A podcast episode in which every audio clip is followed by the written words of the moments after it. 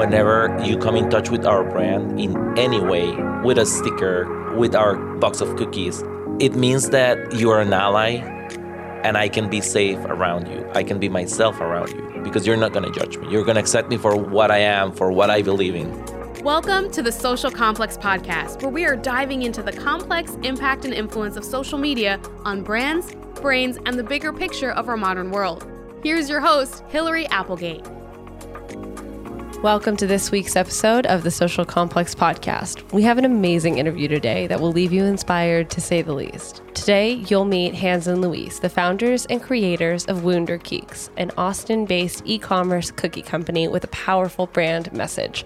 Hans and Luis open up about their journey from Guatemala to the United States, the realities of being gay men in today's world, the transformation of their company over the last decade, and how they found their brand ethos and brought their creative branding, quote, out of the closet. We get into the importance of being authentic in your business, why the fight for queer representation in business and culture remains imperative, and how digital and social media transformed their company in 2020, including a well timed retweet from actress Busy Phillips that shot their business into e commerce. They have been featured on The Today Show, Business Insider, Inc. magazine, and even in the bags at this year's Oscars. But I'll let them tell you all about it. Let's get into it. Before we really dive into that, tell me about this Oscar Okay, we're done. situation. It was one of those situations that when someone knows someone, Yeah. and you just ask for a connection, and somehow we have a really good relationship with the media in Austin. And one girl from Do 512, it's like a digital media outlet in Instagram mainly. She's really good friends with us, and we've done a couple of giveaways with them. And she was like, "Hey, can I just stop by the kitchen and see how the magic happens?" And we were like, "Yeah, sure." And I gave her the tour, and we sat down to talk for like two hours. And I was asking her like, because we want to be more perceived as a local brand from Austin. So she was like, Yeah, let me make you some connections, let me think. And we were talking about it. And that same night, she just texted me and she's like, Hey, guess what? I just remembered that one of my best friends from high school, he is in charge of the bags of the Oscars. So I sent him your website and he loved it. Stop. So just please send him an email. And I was like, okay. I sent him an email, and he was like, we already have cookies, and we we're like the cookie category is already given. But I was like, okay, but can I send you a box just so you know the brand for future occasions? And he was like, yeah, sure. Three days after, he calls me and he's like, what is this? this is the best unboxing experience I've ever had in my life. And I open products all year round. We need to add this. It would be a shame if we don't add it. But what can we do? Because I already have the cookies. And I'm like, oh, we have brownies. And he's like, yes, let's go with the brownies. People need to see this. I die. That is amazing. Yeah, but you know what was really cool is that actually, w- well, of course, like the branding and everything got us there, but also our story because he read our, our, uh, about our story and he was looking for products that have more like a meaning or that are standing for something. Yeah, he had some really nice stuff there, but he wanted something with a meaning. I love so, that. So yeah, so he was. That's that was I would say like the factor that says like okay, we need to tell your story because they need to hear it. So let's just add it there. So let's tell your story right now. Tell me the story of Luis and Hans and Wunderkeks. Ay, ay, ay. Where can we start? We started a company in my mom's kitchen 10 years ago. It was just like, I'm gonna bake cookies because it was uh, Christmas season and uh, it had been a while since I grew up baking with my mom and my siblings for Christmas. And it had been a while because we all, I'm the eldest of four and everyone had gotten jobs or went to college, like different things. So we, had, we weren't really baking as a family anymore. And I had a ton of free time that Christmas, so I figured, okay, well, bake a ton of cookies. I'm going to be Martha Stewart and do a ton of cookies. I was planning on 20, 24 types of cookies, one for each day of the Advent, but I ended up doing 18, I think. And those were my gifts that year because I had a thousand cookies I needed to get rid of and I couldn't eat them. So that's how Wunderkeks got started. We didn't have a name. It wasn't really a purposeful, we're going to make a business out of it. Sorry that I'm interrupting you, but it started because you started giving away the cookies, and everybody they were like going nuts with Oh, the yeah. cookies. Family and friends, and they were all saying the same thing. It's like you should start a business. Yeah. So that's So how it took a, started. a- it took a little while to make it into a business and for it to have a name and everything. And then it started really picking up in Guatemala, and it was still my mom's kitchen. And then I built a little kitchen in the little house next door to my mom's. So it was like a, myself doing the stuff, and I used to get up and bake at 5 a.m. Then I go to CrossFit at 7. And then it, it grew, but it got very tough. And then I met Luis like six years ago. We met? Seven? Yes. Seven, six. seven. Seven. I don't know. A lot. It feels like forever. so, and I was about to give up because it was a lot. It was. It had grown a lot. I had like employees, and I had like a ton of things to do.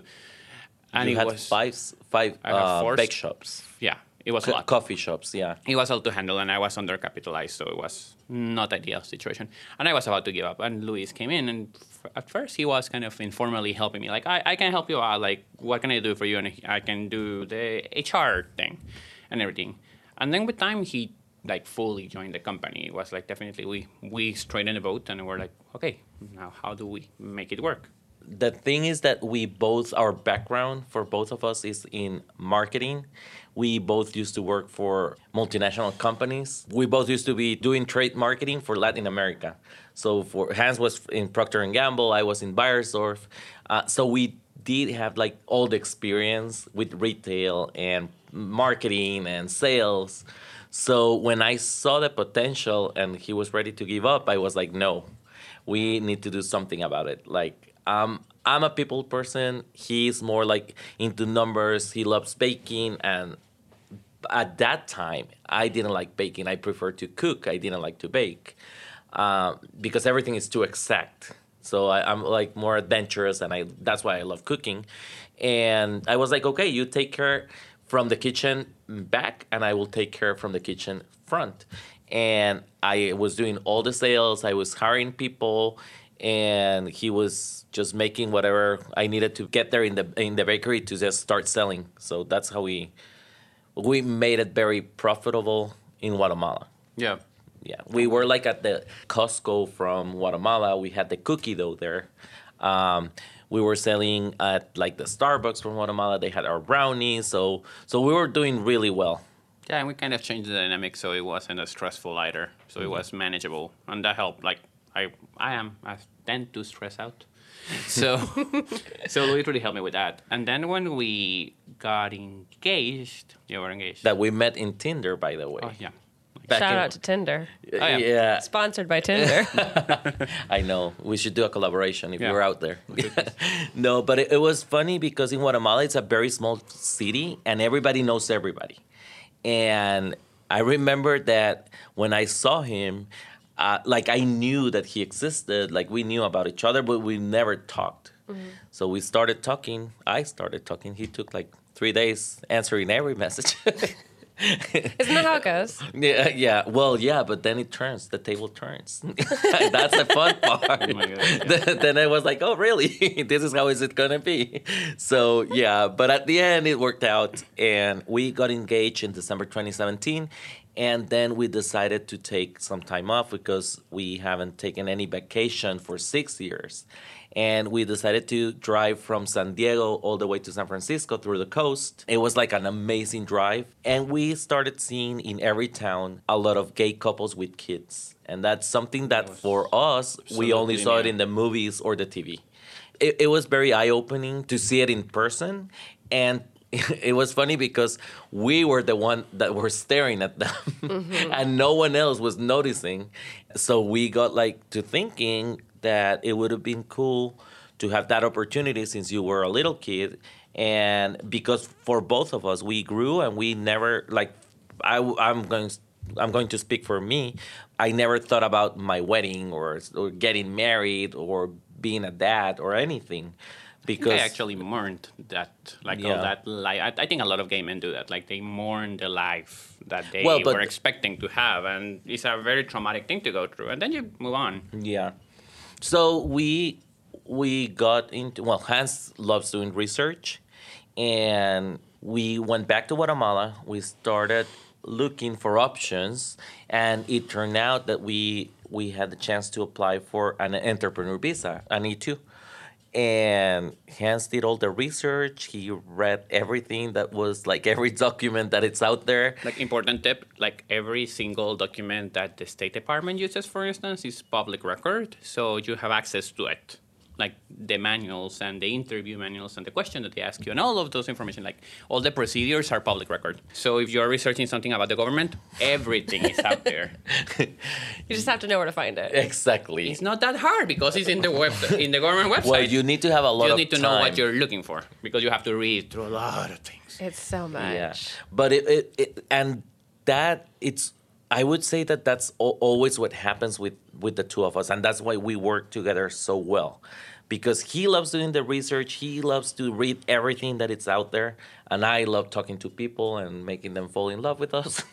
so it turned out that we had a, a like a 400 pages document of our case, presented it to the U.S. Embassy in Guatemala, and because we used to do the Christmas markets from the embassy, it's like imagine if you go walk into a bank and you just go to a counter, it's exactly the same, and you're talking with someone, and it turned out that I knew the person that was doing the interview, yes. and I saw her, and I'm like, I I met her through the markets, this is the person in charge of telling you whether you like actually approving your visa Yeah.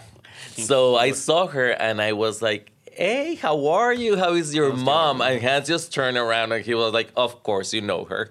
and and she was like, oh my God, you're so nice. You're asking about my mom. And I just said, I'm going to use every weapon in my hands as possible so you can say yes. And she just laughed and she's like, you already have a yes. So I just need to ask some questions because it's protocol. But you're gonna love it there. You're gonna make it uh, like an amazing job, and it was so funny. That, that It was very welcoming. Yeah. So, Oh my gosh. So it, it, what what is very like I'm very proud about this whole situation because we took the vacation in April, we applied to the visa in July, and we ha- were approved in August, and we moved in January. So Wow. it didn't even take a year. which thank God because otherwise we would have come in 2020 and the pandemic would have been a very different Yeah, story. Yeah, we came I mean, in can you imagine like coming two months before the pandemic? That would be a way different story. Yeah. Isn't that crazy how everything works out? Yeah, I and know. we Right when it's supposed consider it. We consider like, okay, is this too fast? Maybe let's give it a year and something. I said like, no, no, let's go. Yes. And God. so yeah, we basically we grabbed our four dogs and our two bags each and we sold everything that we had in Guatemala and we sold the bakery. We sold it to his family, to Yeah. Hans's family, so it stayed in the family, but we sold it and we came here and started living the American dream. Oh my gosh. What an incredible story. It sounds like everything worked out the way it was supposed to. From you falling in love with baking and loving it and building it and not feeling like it was fully connecting Correct. to meeting Luis, to really bringing a new life into it, to coming to California to take a break and then yeah everything just started falling together it's it, it was amazing and something that it was very important is that we both have very different qualities and we do trust each other and we we know that even if we don't agree on the decision that we're like we have it very clear that from this side to the right it's his last call from this side to the to the left is my last call. Even if we don't agree each each one has their own areas and we trust each other and that th- that's something that is very important. That's something that got us through a lot of the business and the success of the business that it has had because we have that very clear. And the other thing is that when we moved here we thought about every move that we made. We started doing the farmers markets here in Austin because we wanted to understand the market first because we were coming to a new city, a new country, and we needed to understand what was the needs here and they're very different than in Guatemala. how so? For example, here we for the first three weeks we started the farmers market and we were we had brownies, we had cookies, we had banana bread, we had pies, we had the cookies, we had the cookie dough, and people were very confused in the beginning because it was like a new brand or a new company here. They didn't process it like, okay, they're new, but they do everything. Mm-hmm. Yeah, so I think, I think Americans are kind of used to having like a specialized vendor that does this thing very well and this other thing very well, and there's different people for different needs. Whereas in Guatemala, what we were used to was that you needed to be everything for everyone because it was a tiny market. There was not much in the way of competition. Correct. So you needed to be everything for everyone. Yeah, so here we learned the first lesson that we had was okay, do one thing and do it very well. Yeah. So we understood it very fast and took some steps back and we were like, okay, let's do cookies and cookie dough. That's easy, an easy transition that people will understand. Okay, if you're, they're making cookie and cookie dough, the cookie dough is, yeah, okay. I do the math and it matches. So that's what we did. and I would never forget that the first day that we did the farmers market, after the fifth person asking for a snickerdoodle, I turned around and I was like, Hans, what is a snickerdoodle? Yeah, absolutely no idea. and and I in my head I was like, it's gonna be this super complicated cookie, Snickers, uh, the chocolate. So it's gonna be like chocolate, peanuts, caramel, like something very sophisticated. But people want it, so let's just start doing it. And like after two seconds, Hans is like, I just Googled it, and basically it's a, a sugar cookie with cinnamon. I was like, okay, that, that's an easy one. And that, and that happening about understanding like a ton of things that are culturally different, like the way your employees relate to your brand and the way your customers relate to your brand is very different. Like people here tend to really enjoy finding a brand that they can be loyal to. Like that was something that mm, didn't necessarily happen in Guatemala because again, you needed to really cast a wide net, and we're used to casting a wide net. Whereas now we get to be very targeted and talk to this particular subsegment of people and they get excited so and they want and they expect that so that took a while for us to figure out So does that mean that the brand that we see now with Wunderkeks really evolved mostly in 2019, 2020? Oh yes. yes How did that evolve? I, that's was- something very. It, never- we didn't even notice it that it was evolving that Yeah. way because we always felt in Guatemala that Wunderkeks was missing something. We didn't know what was it, but we were not entirely happy with the brand. just to clarify it, it was always pink it was always colorful it was always bubbly and it was kind of at odds with like two grown men doing a brand but it wasn't as colorful or as bubbly and as fun it was kind of a we keep saying that it kind of came out of the closet here. So it, it evolved here a lot. And one of the reasons why it's because you we we felt like we were in a safe space that we we were free and we could express ourselves through our brand.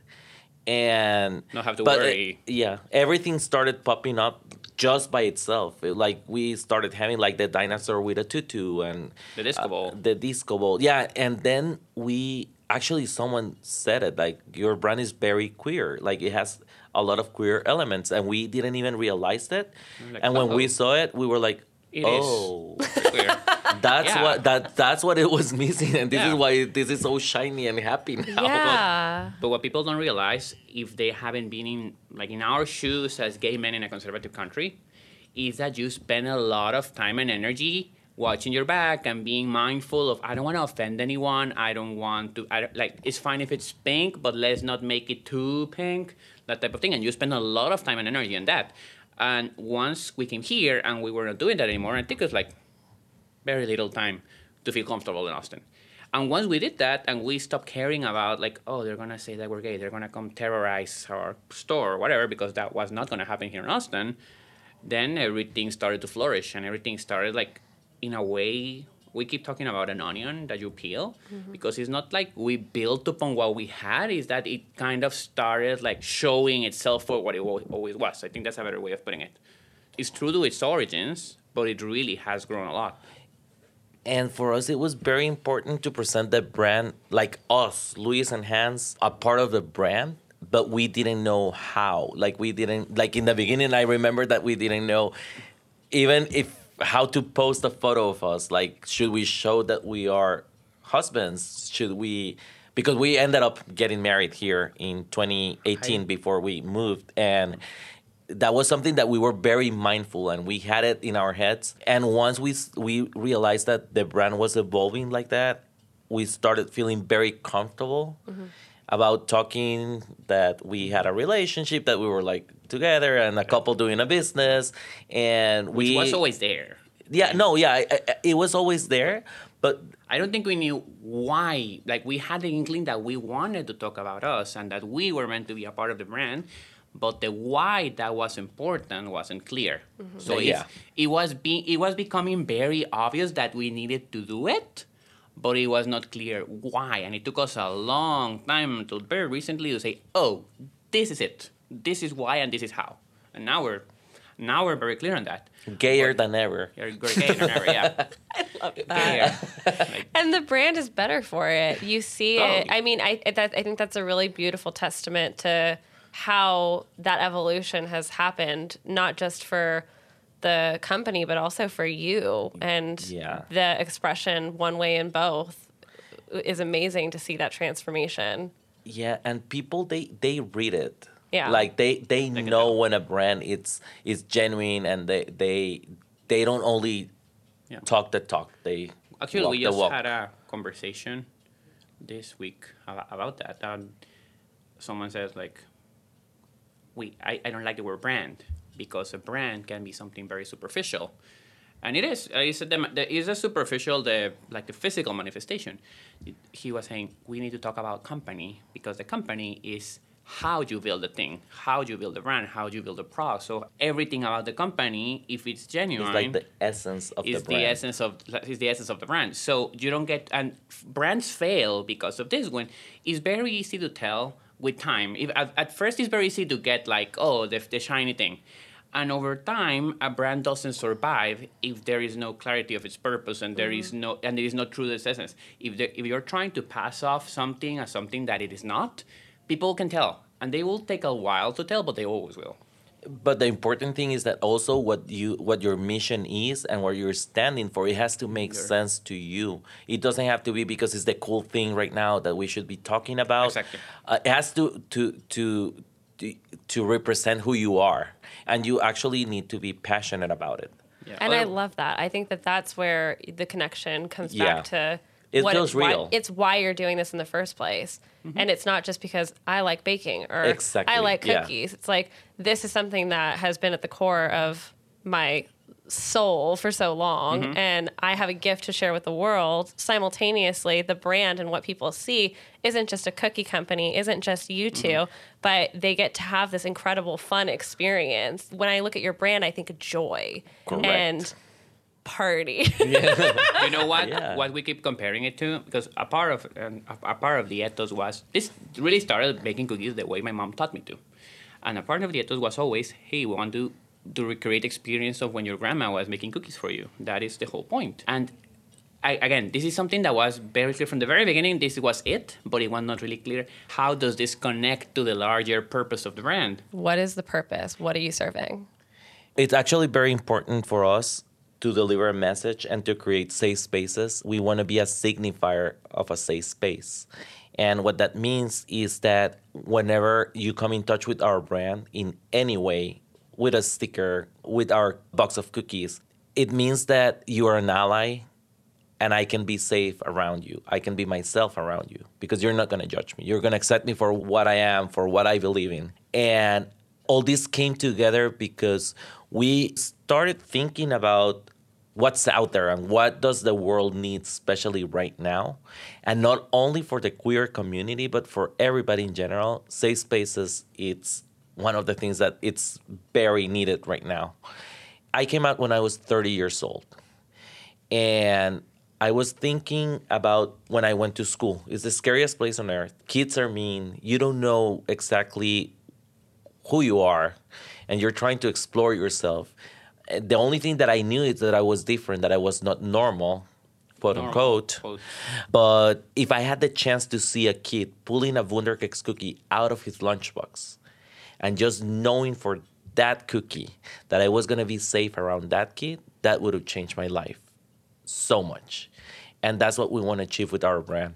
I know it's like a huge mission, but we believe in it and we really think that we can change the world with our brand and that's why we are looking for allies and we always say that we are a brand not to the queer community because the queer community we already know that we need that we need to ex- don't need to explain it so to them. we we're a brand not to the queer community but we are from the queer community looking for allies I love that. yeah And that totally makes sense from a purpose standpoint, and especially from where you guys came from, being in a country where you did even later in life, midlife, you're like feeling maybe not as f- welcome to be as open as you would be when you Yeah. versus when you come to the U.S. and you're like, wow, this is a completely different experience. But you know what happened about that?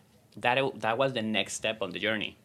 That we we've been here for three years and change, and it was very freeing, and it was all of the things that we couldn't do, like something as simple as getting to hold hands, or to wear your wedding ring openly. Uh, that's something that was very new to us, and we you get very comfortable very fast, particularly because we came to Austin. We're not in the middle of nowhere. We're in a very liberal city. And what happens is that you get used to the privilege very fast and you kind of forget. So it's not super clear. Okay, so I'm done with this. This is not my problem anymore. I don't think we stated like that, but you forget how important it is. Because for us here in Austin, for instance, seeing a gay, gay couple or a lesbian couple is something from every day, not a big deal, no one cares, and you're very free to be whoever you are. And that's right, but 50 miles from here, that is not the case. And the thing is that the need for those safe spaces that we felt back home, it still exists. Mm-hmm. And it exists in a lot of places. Like, well, look at the mess that is happening with the Supreme Court. But the need for those safe spaces is still there and it's very important. It, we run the danger that like the elites in the big cities, the media, kind of forget that that there's a conversation that needs to be had because the whole thing is we want our consumer to remember that need because probably our consumer is someone like most of our shippings go to Austin, Houston, Dallas, LA, Miami, New York. Great. And those people live in a place that is very liberal and very accepting of queer people. And by the same token, they're probably very accepting of other races, other religions, all of those things. And those are the people that need to be reminded that they are very lucky and very privileged. And that is a privilege that we needed to acknowledge. one of the major achievements that we've had in the past couple of weeks, we got the chance to get a meeting with Jeff Furman, the founder of Ben and Jerry's, and one of the founders of Ben and Jerry's. And they're a very mission-driven brand. We spoke with him. We told him our uh, like our story. We told him what we were standing for, our mission, our purpose. And four days after, he was so excited that he sent us an email that asking us if he could be an advisor for us because he saw himself on us when they started and he hasn't seen a company doing what we're doing or making that change as strongly as we are and we were super excited to have him on board and it means a lot. But something very interesting that he told us it was like okay guys the only thing that you need to be aware is that ironically your message and your purpose is to create safe spaces for everybody. But to create a safe space for everybody you are going to be put in an unsafe space. People are going to come for you. And we were like whoa that has been our story. that we are from from a development uh, development country, and that's our story. That's that's what we have been dealing with our whole lives. And we, and he was like, okay, if you are willing to do it, because the challenge is there. But I'm, I'm sure that if you're aware of it and you are going to take it, you're going to be good. And that's a challenge that we are we know that we're taking, but we're ready and just bring it on because we are here to support everybody and to make a, an actual change. And actually, he's helped a lot. Obviously, this man has a ton of experience with this, a lot of wisdom, and I'll, he's really helped us like craft what we're trying to do and understand because the biggest problem with this type of things is like we keep talking about ourselves because it's what we know. Like we keep talking about our story, and that's great. But sometimes the imposter syndrome kind of comes in, and it's like, but who cares about my story? And what he came to us with was that's the point. It's not about your story. It's not only about your story. You need to find not only you're talking about these people who you want to serve, the people you want to bring the safe spaces to. But you're talking about them and you're talking about you. But probably what you need to do also is to start talking to them and understanding them better. So it's been great to really develop like all the layers of this because I think a lot of people have very good intentions and they it's very hard because it's something so personal it's very hard to see it from with a little bit perspe- perspective and really understanding like in the context of what's happening in the world and everything okay so i want to talk about uh, safe spaces i want to create this but i see myself and i have a very myopic vision of it so it's been really helpful to have someone so experienced to come and say yeah, this is what is looking from the outside, and this is the things that you need to consider. And what it has resulted is like a lot of depth. And one of the things, as we were saying earlier, that was let's not talk about the brand, let's talk about the company and how the company lives and breathes all of this. And once you get there, it really makes sense. And personally, and this is only me, I don't think Luis felt that way, but I think this is me. I've always kind of seen people who are doing these um, brand slash mission things as slightly phony, and some are, some are.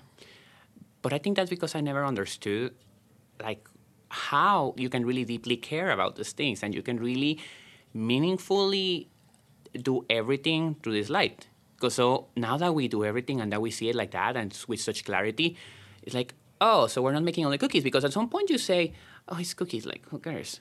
And cookies is the vehicle, I would cookies say. Cookies are the vehicle, exactly. Yeah. Yeah. Mm-hmm. Yeah. But it's very easy to get like I, I'm in charge of doing our email marketing, and it's like uh, it was at some point. What do I have to say about cookies? I don't really. I'm fresh out of ideas about cookies, and now we understand. No, it's not about cookies. It's a lot about a bigger purpose. Then it's like, oh, there's so much to talk. What I need is more emails, more time for emails. Oh my god. You need more emails. I need more emails. no, and and it was very eye opener when he said that yeah you're gonna tell your story and that's what's gonna start opening the conversation but you need to be aware and you need to tell it because that's that's what if that's if yours. you if, yeah and if you open yourself to to the people they are going to feel free to open themselves to you but you need to know that you need to listen to them everybody has a story mm-hmm. so that's what we're creating here we're creating a safe space but not only for us but for people to tell their story and to because it's the reality is very different for everybody. Everybody needs a safe space in a different way. Yeah. It's not always the same way. Every time that we talk with Jeff, it's oh my god, you learn so much. It's uh, it's amazing just like such clarity. And what a sharp contrast from a few weeks ago. Yeah, it's kind of annoying when they tell you that it's difficult and that startups are difficult and that's how they are and that's how you learn but it is turns out that is actually true like from very like in the very tough spots when you feel like you're not gonna make it and these things happen that's when you say oh that's, that's when you have the aha moment you need to be super it's, it's come from being uncomfortable. If you're comfortable, you're not thinking like to your full potential. Have you seen the chart of success for startups where it's like you start up and you're like, I'm amazing. And then you're like, I'm the worst. Oh, yes. Oh, Like, yeah, that when you zoom out. Yes. Yeah. I mean, it's the biggest roller coaster. I know it, it is, and for a, a lot of people, they tell us, "But yeah, don't worry, guys. If you don't make it with this one, you're entrepreneurs. You are meant to do this, and you're gonna do it again." But what they don't understand is the pressure that we have in our particular situation, because for us to stay in the country to maintain our entrepreneur visa, it depends on the company. Oh. So if it doesn't work out, that means that we're back on a plane back to Guatemala. That's a whole nother level yeah. of pressure. So it is really that's but but it's funny because people they don't think about it. They just are like, yeah, don't worry, you're gonna. I'm sure we can do it again, but we need to start from Guatemala and and Yeah. see how we come back. So it's very hard. Yeah, that, and that's something that a lot of people aren't thinking of because they come from a more Correct. privileged standpoint where Correct. I think we all do that fails. to some extent. That we all fail to see other people's struggles because we're very comfortable in our privilege. So if, if it happened to us, like thinking about like, okay, we came from a third world country and we are very comfortable with our privilege as gay men in Austin. and this is something that we had experienced for many many years we grew up like this so yeah if you're just born in a country that doesn't really have to think about it i i mean i don't resent it i understand how it comes but i think we all need to be better and really i mean I don't think we need to reject our privileges, but we really need to be aware of them. Yeah, and acknowledge it. I think that that's something that is a really good crossover too with what you're trying to accomplish, which is you're creating community. You're creating bond, you're creating crossover between resonating with one another, feeling Yes. open, feeling accepting to learning, feeling accepting to listen to other people and their perspectives. What does that community look like right now for you? What kind of a community are you building among your customers? It's well when when we got featured on the Oscars bags, I took a risk. I'm doing the PR.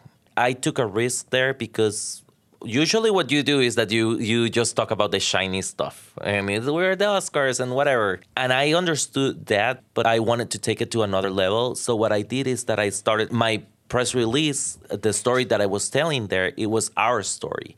Yeah, of course, the tagline was queer and immigrant owned company goes from farmers market to the Oscars bags. That was the catch. But the whole article was about our story, what we stand for, what we believe in, what we're looking for.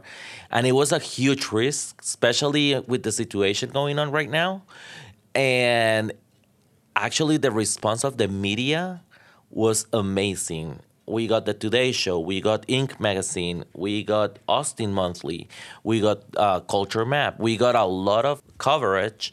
So what that means is that the world is ready for this, and the community that we're building is bigger than we thought, and it's people that not only are in need for a safe space, but they want to provide a safe space from their privileged lives. And there's more of that that we thought that there were. There's a lot of people that are willing to provide those safe spaces in the situations that they are and that's something that we're very grateful to to find that on the people that are willing to help Yeah, and the most challenging part about it is how this is like the next step for us. How to be very clear about our message, how to be very deliberate about it in a way that, I mean,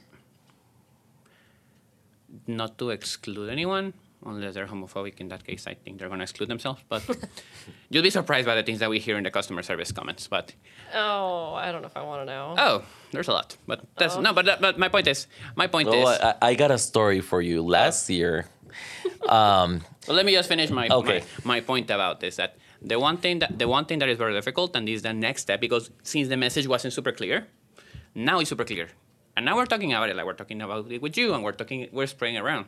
And the next step is to be super deliberate, not only in the copy in the box, because that's the easy part. People say like, oh, you have a nice box with I don't know, whatever information about the Trevor project that you want to put in there. And people say, okay, I'm done. I know, that's the hard part. The, the, the, that's the easy part. The tough part is to do all of the things that are, that go after that and that they'll really match the mission and be very mindful of if this thing that we are doing contradicts the mission, then don't do it.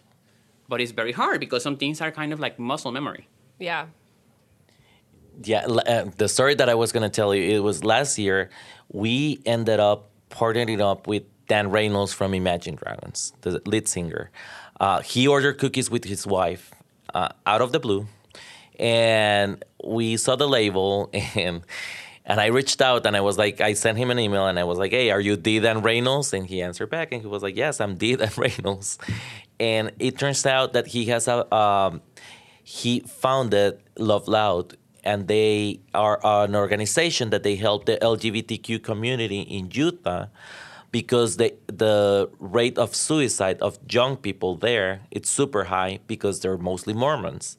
So they build these safe houses to help them out, to give them counseling, and they can come in and they can get help. So we were like very excited because it made sense with what we believe in and what we do, and it was very for us, we were very excited because we were finally giving back to the community, and this is something that we never thought that it was going to be possible. And we were just we we were starting to launch the the the collaboration, and it was May 29th last year, and we sent an email out and that same day we lost 10% of our subscribers Interesting. and we were like okay Those were the nice ones. what, what are we doing here for the first two weeks of june we started receiving emails and comments everywhere i hope you guys die No. if I knew that you were gay, I would never buy these cookies. These cookies are gonna give you AIDS. I hope someone comes in the kitchen and kills you. Oh, yeah. And it was very tough. It was traumatic. And oh. this is what we mean when they pop your bubble that you're living in. It's very, very challenging, and we we were double get it's double thinking that we like. Okay, did we do the right move? Uh, should we keep doing this? And We thought we had shot ourselves in the yeah, foot. but again, No. we were like, okay, we are refusing to go back to the closet.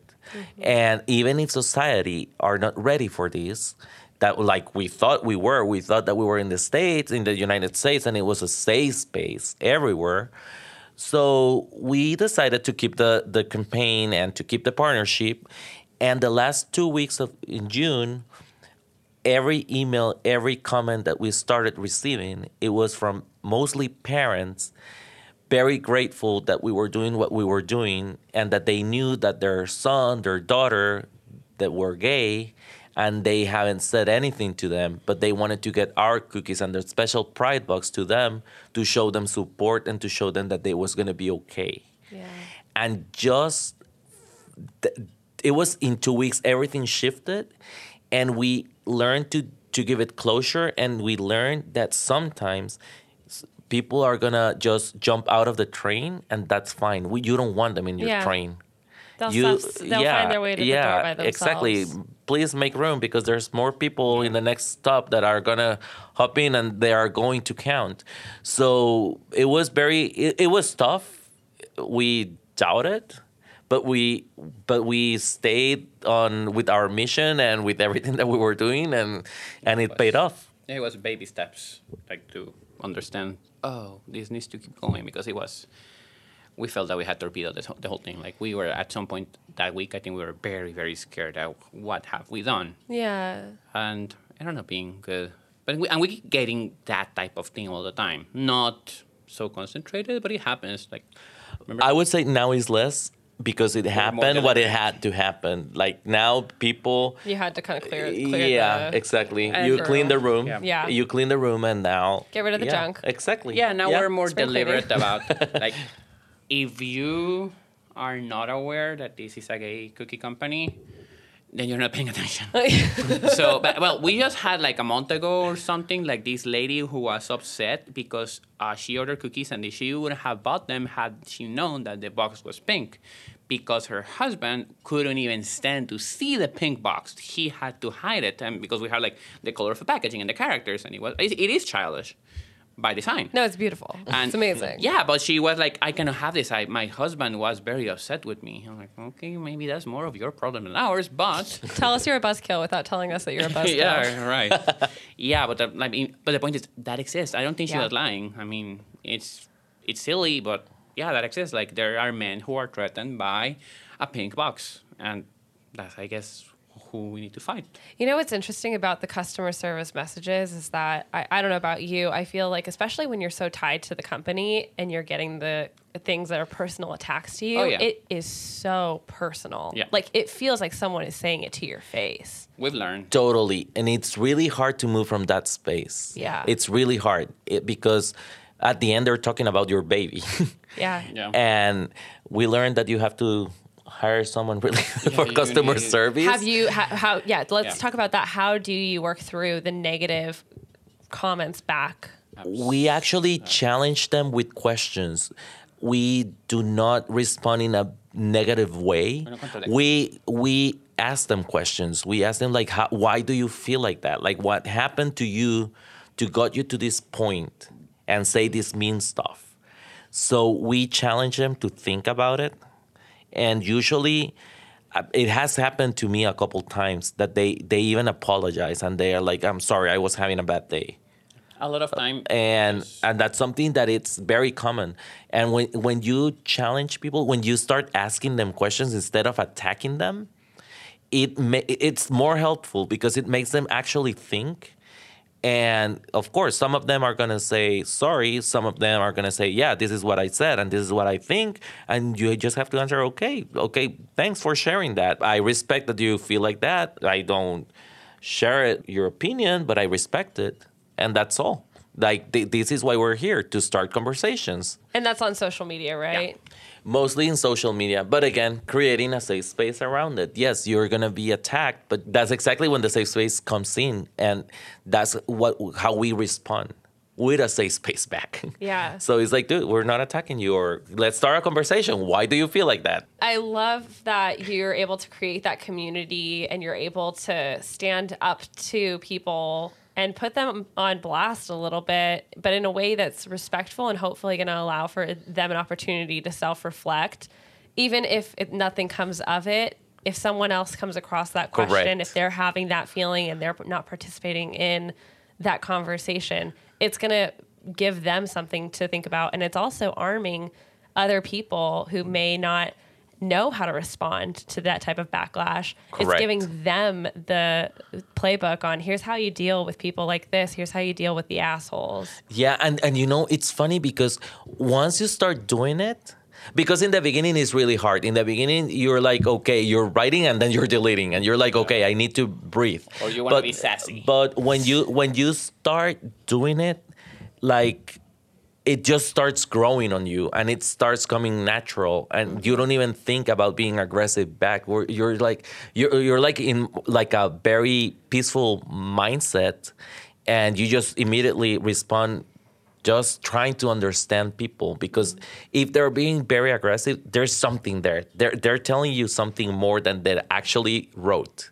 There's something deeper there Do you find that different audiences on different platforms respond Totally. differently? Which ones? I I would say I was amazed actually how aggressive people are in TikTok. TikTok, I would say that has the most aggressive and people reaching to you. Give me an example. Uh, oh. I have a lot. Like I remember that we had a uh, an ad that was with a white girl saying, "Hey, meet my my gay friends Hans and Luis." My gay, my gay best friends. my gay best friends, Hans and Luis. I cannot even tell you how many messages or comments that one had because people com- uh, offended that why do I care that they are gay? Why did you have to mention that they're gay? I don't care that they're gay. You guys want Like people got really offended and I actually had to make a video responding to why we thought it was important because at the end we feel the need to say it because we don't want to hide anymore. It is important to us to know for people and for our generation. When when I was growing up, the word gay didn't exist. Like the the word that was used back then, it was homosexual, and it was related to a pervert. It was related to a negative lifestyle, and I was fighting. Like, could you imagine? You internalize that. No, yeah, like could you imagine growing up as a kid knowing that you are weird but that, because you're weird you're a homosexual because you like guys and then that's a you're going to become a pervert you think basically of that, you think of yourself that way. so uh, I went to a, an all boys Catholic school, and I remember that I used to pray every morning, asking God, please, I just want to like girls. It's not even that much that I'm asking. I just want to be normal. Mm-hmm. And because I was fighting that. And for me, just the fact that I can say I'm a gay guy here, it's that's something that for that for us is very important. That's why for us it was very important to to make a statement on that ad that we did because we are proud and we're not afraid anymore to say it. I think that's, that's an interesting one. That even pride is the type of thing that I never vibed with. I didn't understand what the purpose. I think you were the same. Like, what's the purpose of? No, I like the party. No, but no, but no, but I mean, I mean, no, but I mean, like, fun. pro- Yeah. like, what is the point of gay pride, and what is the point of gay pride? Like, I don't really get it, and it took us until last year to get it. And it's like, yes, because for the first eighteen or twenty years of my life, I was in gay shame. So now I get to celebrate gay pride, but it really it felt like a ton of bricks on my head when we fin- fin- finally got it. Like, why do it's something you kind of internalize all of these things, and then you're like, oh, but I am one of the this is a good example. Like, you ever watch Will and Grace? Mm-hmm. Like back in the day, I think you were too young, but back in the day, Will was the right type of gay because he was straight passing, and Jack was the flamboyant mess. And when that show was airing, yeah, you wanted to be Will and a respectable gay, a quiet gay, a gay, a straight passing gay. And now, 20 years later, we see like, oh my God, like poor Will, he's so repressed. Like Jack is a fabulous, fun one. We all want to be Jack. We all want to be ourselves like that. But it took us a while to say, oh, that's it. Because even if you're out, there's a lot of things that you need to work through. Mm-hmm. So it's very like once you realize that, because that's the problem. That since you internalize it, you don't know, you don't really know it. Like you just live it, but you don't know it.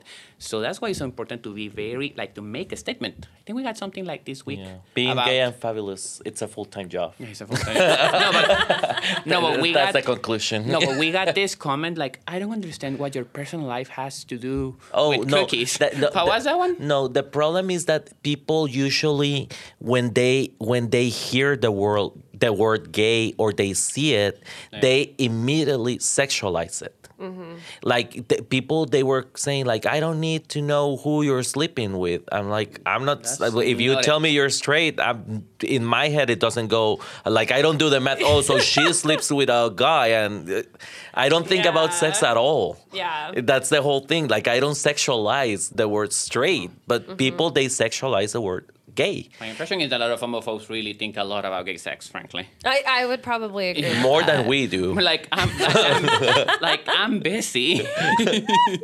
I think that that's something, the TikTok comments in particular, and calling you out and saying, why do you need to say, gay best friend why do why does it even matter at this point i think that there is a population especially in the more popular cities yeah. where they think oh, we're past, we're past that. that. We don't care. Of course, welcome, gay, love it. Totally. Like they're just like in their own little yeah. oblivion. And I, admittedly, I mean, I grew up in the Bay Area, oh. so. I grew up with gay people all over. I I feel yeah. like I at a very young age was like it was a non you, you, you were the weird one. I was the weird one. Are it you straight? such a non-issue, and I'm super grateful that that was my yeah. upbringing. But in sharp contrast, on the other side of this table it wasn't that long ago that you guys were in Guatemala, and it wasn't that long ago that you were 50 miles outside of Austin in more of the no. red Correct. territory of Texas, and it wasn't that long ago that you were getting hate messages yes. on customer oh, no, service. Forget about it. Like the longest gay marriages in the U.S. are 10 years old. Yeah. Like 10 years, it's a completely different life. But I think those are the same people who said that the race debate was done when Obama got elected and mm. as we have seen, that did not happen like that. No. And particularly now with the whole cultural climate like that, that conversation, like the equiparation of uh, a queer person and a pedophile, which is extremely dangerous, at least, and is, from my perspective, ill intentioned. I don't think people actually believe that, but they know how inflammatory and how toxic it is. But that is a conversation that's actually elbowing itself back in in 2022, like 10 years after gay marriage is legal, like how many years after Har- Harvey Milk was killed? And here we are. So if anyone is saying that this conversation about queerness is not necessary, they are not paying attention. Like it mm-hmm. way it goes way beyond like I live in a bubble of privilege. It's like I don't really care. And it's as necessary as if you think about Target they they support and it's nothing wrong with that. We totally support that. But they support women owned companies and they give value to that. They support black owned companies. They give value to that. But what happens when it comes like june comes? It's pride month so they just throw rainbows all over the store but they don't have a gay owned or a queer owned company there representing the community mm-hmm. It's it just it. doesn't happen. So that's exactly why we need to start changing the narrative and we need to start giving value to our community also. And that's something that is not happening. Mainstreaming like mainstream is it's not happening i would it say. like no it's not it is not happening. Like you see like um remember when beauty and the beast movie was released? And their press release says something about like it had an exclusively gay moment. Like, what the hell is that? yeah. First of all, like don't get me started about about about that. But Mine goes immediately to sex. yes, totally. I'm sorry. No. Guilty as charged. So. yeah, that's also true. But no, but no, but what I'm saying is that Like, really? What I'm saying is that we're we're like so far away from actually, and this is the thing. It's not it's not about sex, and the thing is that it- it's not about sex. It's more it's about what we contribute to the culture, like what the queer community and each part of the queer community, because there's a very, I would say that uh, gay men contribute a very different thing that lesbian women do, for instance, but we contribute to the culture, like we do. Like there's a reason why a lot of queer people are super creative, and that is because they had they were forced to be very introspective very early on, to deal with their feelings very early on, so they are better equipped to express them in art. That's one of the one of the, one of the reasons. And we were the other day thinking about, okay, let's think of a very famous A-list celebrity that is also gay. And like, Lil Nas I now. mean, yeah, Little Nas X. But Little Nas X Yeah. came around what three years ago. yeah, it's new. Demi Lovato, Neil Patrick Harris. the Neil Patrick Harris, and Yeah. but he came out. Um, uh, so, and he came out like halfway through the run of uh, what was the show? How I Met How Your I Mother. Met Your Mother. And so, and it's great. And actually, that's, that's a very good example. But we're still, still we're still like so behind where it's still an issue, and it's very it's the kind of thing that the its absence is what screams very loud. So you don't get the super you know you don't get the gay movie start playing straight roles anymore. You don't get like I wish. Well, we all, I guess we all wish that Chris Hemsworth was gay, but Yes. yes. So But- I I mean, universe. hey, have you seen Prison Break?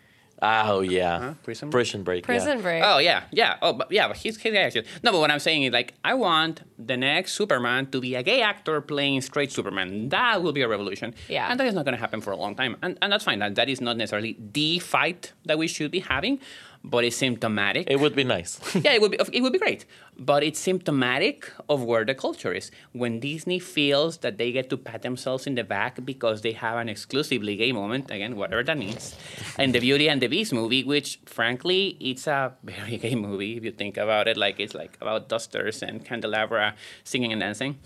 And they have, and they are probably sincerely announcing it, like, "Wow, this breakthrough."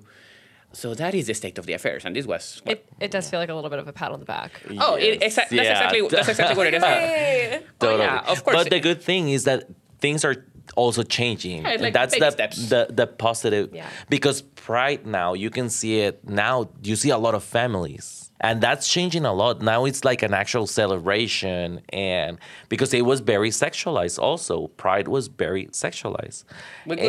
And well, yeah, totally. But now it has evolved to this more family friendly situation where you're celebrating actually that you are this glorious self that you are or whatever but yeah i think that we're, we're seeing changes and we have a long way to go but if we can just start making a change and making the change faster well that's what we're here for And that's why we moved to america No.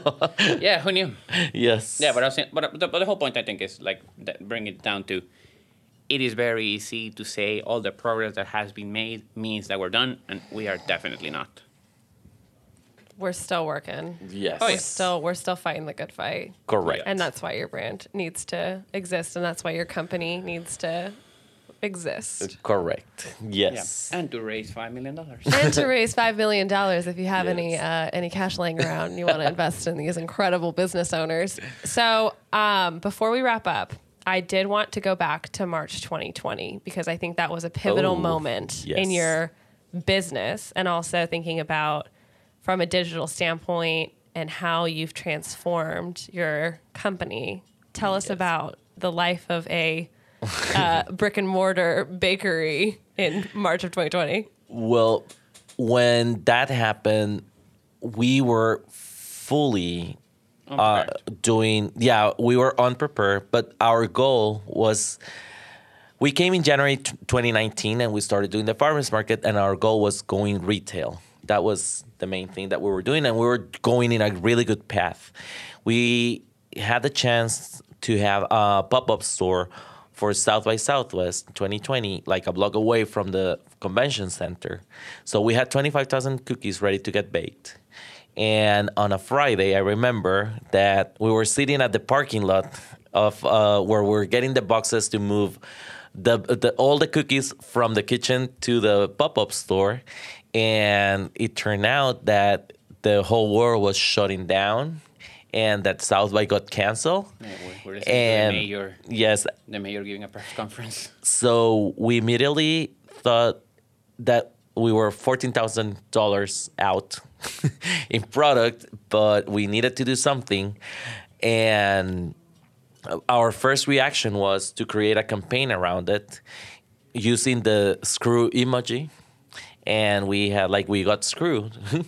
And we had all these cookies so please help us out. And people from austin started responding. At this point we had a squarespace website and we were sending probably one order per month. It is not optimized for conversion. Yes. if you were so so we started asking for help in social media and people started reacting really well by sunday morning we had like almost 100 orders so we were very happy that it was like the community in austin it's amazing and they were helping out no matter what we, we put them online because people were like, "Hey, I would love to buy some and send them to my mom." That type Yeah. of thing. People were very nice. Yes. So that Sunday night, we went to bed, and turns out that Busy Phillips, she saw our tweet and she retweeted. And ordered like an insane amount of. Uh, well, she sent, she, yeah, she ordered cookies, and then she retweeted, and in two hours we got 700 orders. Wow! And Insane. we woke up with all these orders, and the very funny thing is that back in Guatemala we don't even have a post office, so mailing stuff is not even in our system. But like I said, Hans loves doing research, and he started building a website from scratch. I'm a photographer, so I started doing the photos, the copies, and in 24 hours we became e- an e-commerce business. We didn't have boxes. We didn't know what we were, we were doing. We didn't even have tape guns. Yes. so we we had our little printer. Yes. Because we were, we were from Guatemala, a one of those little printers for the labels. Thank God we had that. Yeah. Thank God because we didn't. I, I don't know what we have done. Like frankly, I think that thing saved our lives.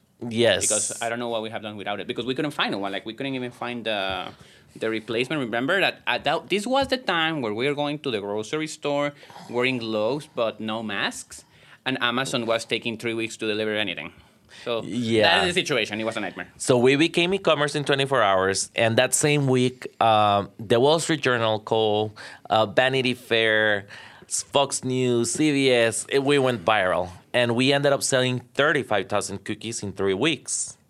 But we knew that it was going to be only a wave, and that's when Hans took over, and he started researching again, and tell him tell them the story. Well, we we are figuring like we knew nothing about e-commerce, and when I say nothing, like right now, when I like I know all the terminology and how sophisticated it can get, I am amazed because I knew like nothing at all. It's insane.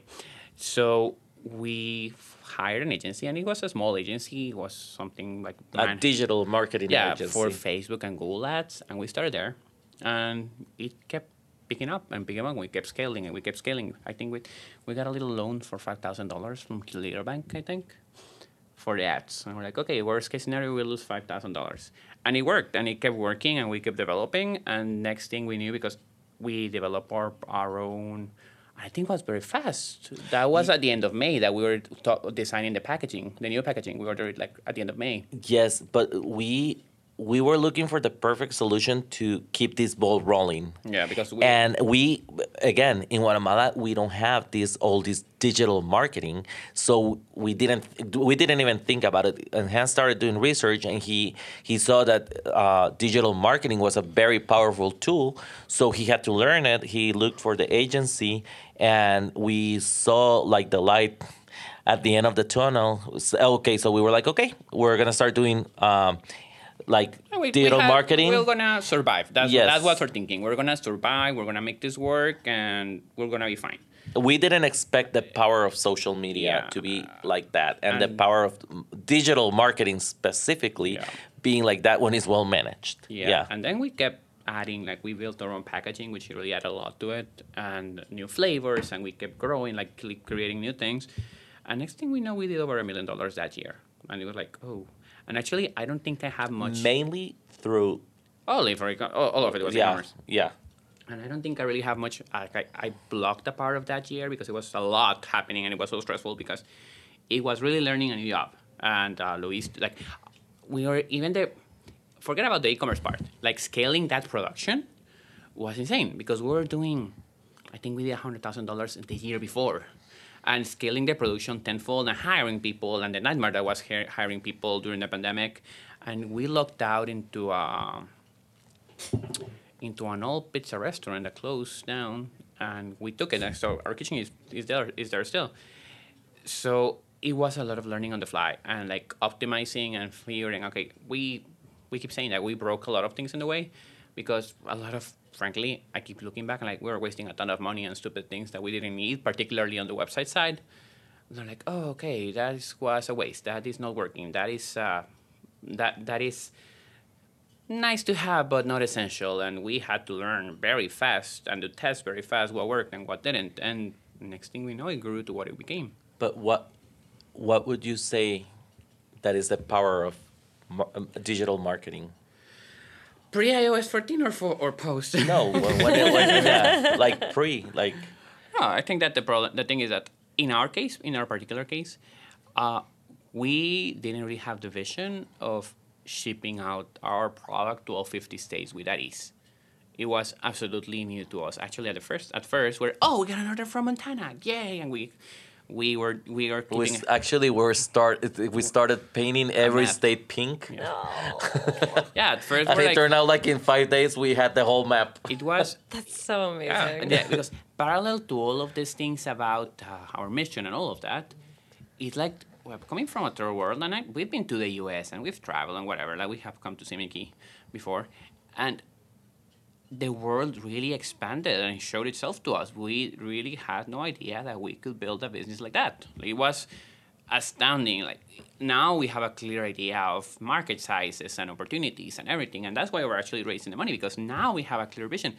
But at that time, we had no idea we could bring a company there. Like it was really not something that was even on our radar. We're like, okay, we can make a nice living, so we'll be fine.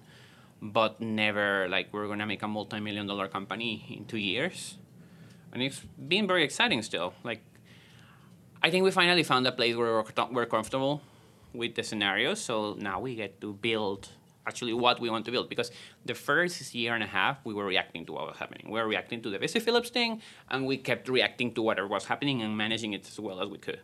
Now we're in the phase where we're actually building deliberately and, And we're planning. And we're planning and being very thoughtful of our resources, of our own bandwidth, like as people, because I We never said no before. Like Yeah. we were like, yeah, can you do? Yes. Yes. I don't. Yeah, I don't have we- memories. yeah. I think I don't have any memories. Like I, I talked to this about about thi- about this. I don't think I have any memories from January to March of 2021. I don't remember it at all. yeah. Like I was like it was so much happening at once that I don't remember. So now we are in a healthier place. We're not working Sundays. Like we're actually taking weekends and like having a Are you doing vacations yet?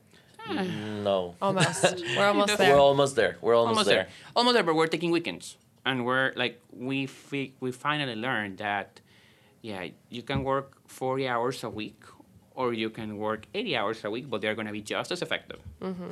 So we learned that, and it took a while, and took a while to actually manage it and say, oh, okay, this is not a role. I mean, this is something that really needs preparation and needs time, and it's being very mindful instead of just brute force, which is how we approached it at first because we didn't really have a choice.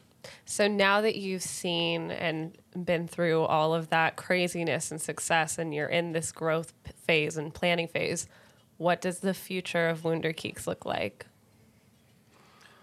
Very gay. I need a picture of this. the pensiveness is too much. like, oh my god. No. so the next step for us is that right now we're just one of the things that we need to think about is what better tools can we create to convey our message. So it's not only um, the cookies. The cookies are great, and the cookies are always going to be the basis of the product. But do we make merch? Do we make? Uh, we're think, thinking about safe spaces.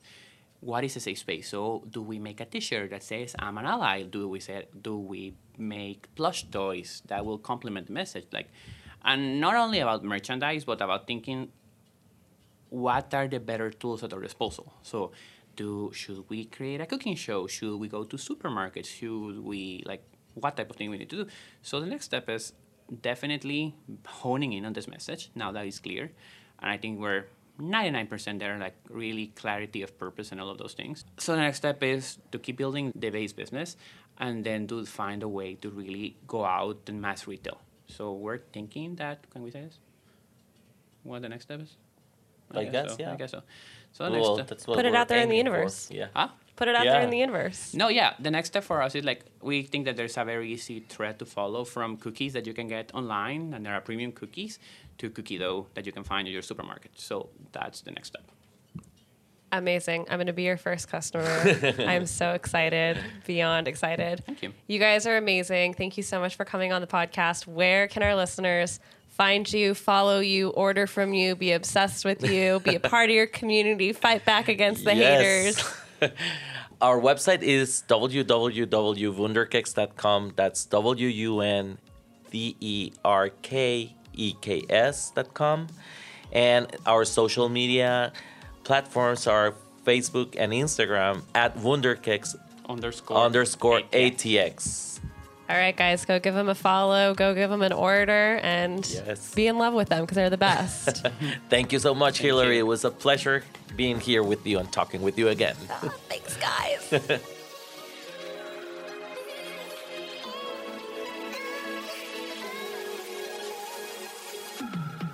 Thank you so much for tuning in to this episode of the Social Complex podcast. Your support means the world to me. So if you enjoyed this episode and want to hear more, be sure to leave a five star rating and subscribe to our show. We'll be releasing a new episode every Tuesday, bringing you various stories, deep dives, and discussions around the complexities of social media in our modern world. To follow along for more, be sure to follow us at Your Social HQ on Instagram or check out Social HQ at www.yoursocialhq.com. I'm your host, Hillary Applegate, and I'll see you back here next week. Stay sane out there.